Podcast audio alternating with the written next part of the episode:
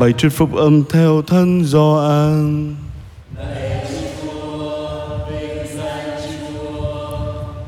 Lễ vượt qua của dân Do Thái gần đến, Chúa Giêsu lên Jerusalem. Người thấy ở trong đền thờ có những người bán bò, chiên, chim câu và cả những người ngồi đổi tiền bạc. Người chắp dây thừng làm roi, đánh đuổi tất cả bọn cùng với chiên bò ra khỏi đền thờ người hất tung tiền của những người đổi bạc, xô đổ bàn ghế của họ và bảo những người bán chim câu rằng Hãy đem những thứ này đi khỏi đây và đừng làm nhà cha ta thành nơi buôn bán. Môn đệ liền nhớ lại câu kinh thánh Sự nhiệt thành vì nhà Chúa sẽ thiêu đốt tôi Bấy giờ người Do Thái bảo người rằng Ông hãy tỏ cho chúng tôi thấy dấu gì là ông có quyền làm như vậy. Chúa Giêsu trả lời: Các ông cứ phá hủy đền thờ này đi, nội trong ba ngày ta sẽ dựng lại. Người Do Thái đáp lại: Phải 46 năm mới xây được đền thờ này mà ông ông sẽ dựng lại trong ba ngày ư?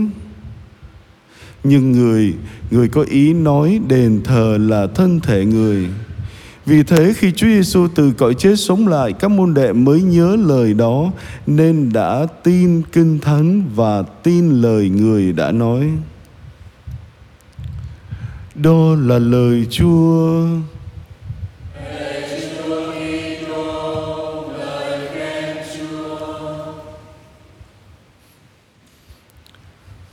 Kính thưa quý cụ, quý ông bà và anh chị em trong khi Vương cung Thánh Đường, Thánh Phêrô có thể là nhà thờ nổi tiếng nhất ở Roma, Thì ngày lễ hôm nay lại khẳng định một công trình quan trọng khác. Một công trình được coi là ngôi nhà thờ chánh tòa của vị giám mục thành Roma, Vương cung Thánh Đường Laterano. Ngôi đền thờ này được xây dựng vào năm 324 là nhà thờ có tính lịch sử lâu đời nhất thế giới. Và bên trong đền thờ cổ kính này, người ta thấy có một dòng chữ khắc ở trên đá là mẹ và đứng đầu tất cả các nhà thờ của thành phố và trên thế giới. Nhưng đó không phải là thực sự ý nghĩa mà chúng ta kỷ niệm trong ngày lễ hôm nay.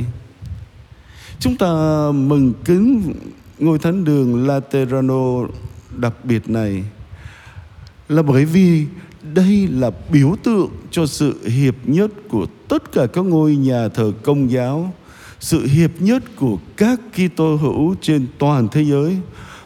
Và nhất là khi chúng ta mừng kính Giáo hội mời gọi chúng ta hướng suy nghĩ và tâm tình của chúng ta về một ngôi nhà sẽ không bao giờ tàn lụi mà bài tin mừng theo Thánh Gioan hôm nay đề cập đến. Tôi muốn nói đến ngôi đền thờ tọa lạc tại trung tâm ở xứ Judea. Đó là thần thánh Jerusalem.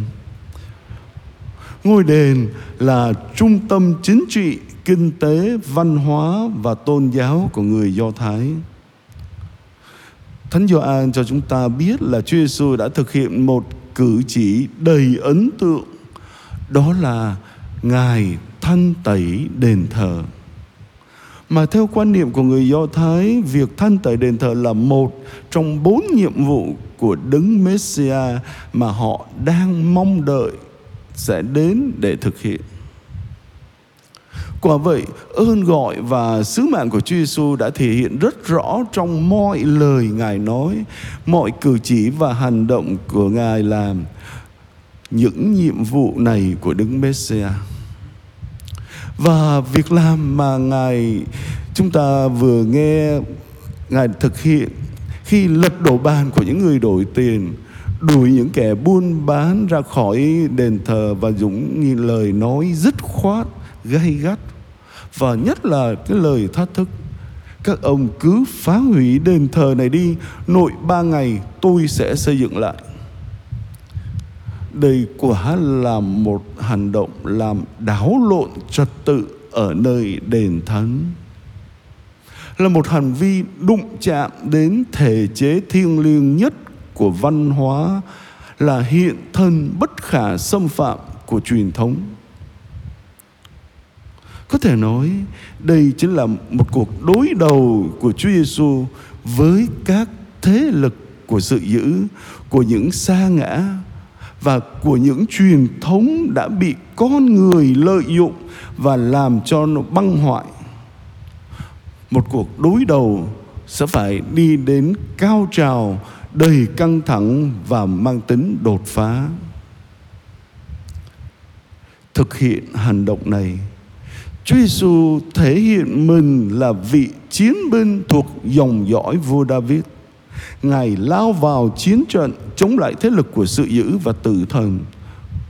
Một hành động xuất phát từ sâu thẳm nơi căn tính con Thiên Chúa của Ngài.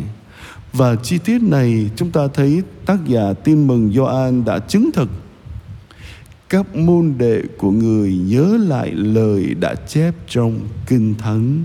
Vì nhiệt tâm lo việc nhà chúa mà tôi đây sẽ phải thiệt thân. Và cũng chính từ biến cố này, một biến cố gây sốc chưa từng có. Để rồi các nhà lãnh đạo tôn giáo thời bấy giờ quyết định rằng Chúa Giêsu phải bị xử tử từ đó dẫn đến cuộc tử nạn thương khó của ngài. Nhưng chính đây là cuộc chiến, trận chiến cuối cùng và dứt khoát. Để một khi Đức Giêsu, ngài được treo trên cây thập giá, mà toàn thể nhân loại của chúng ta được ơn cứu độ qua sự kiện sống lại hiển vinh của ngài mọi kẻ thù, cụ thể nguy hiểm và dữ tợn nhất đó là tội lỗi và sự chết đã phải quy hàng trước quyền năng vô đối của Thiên Chúa.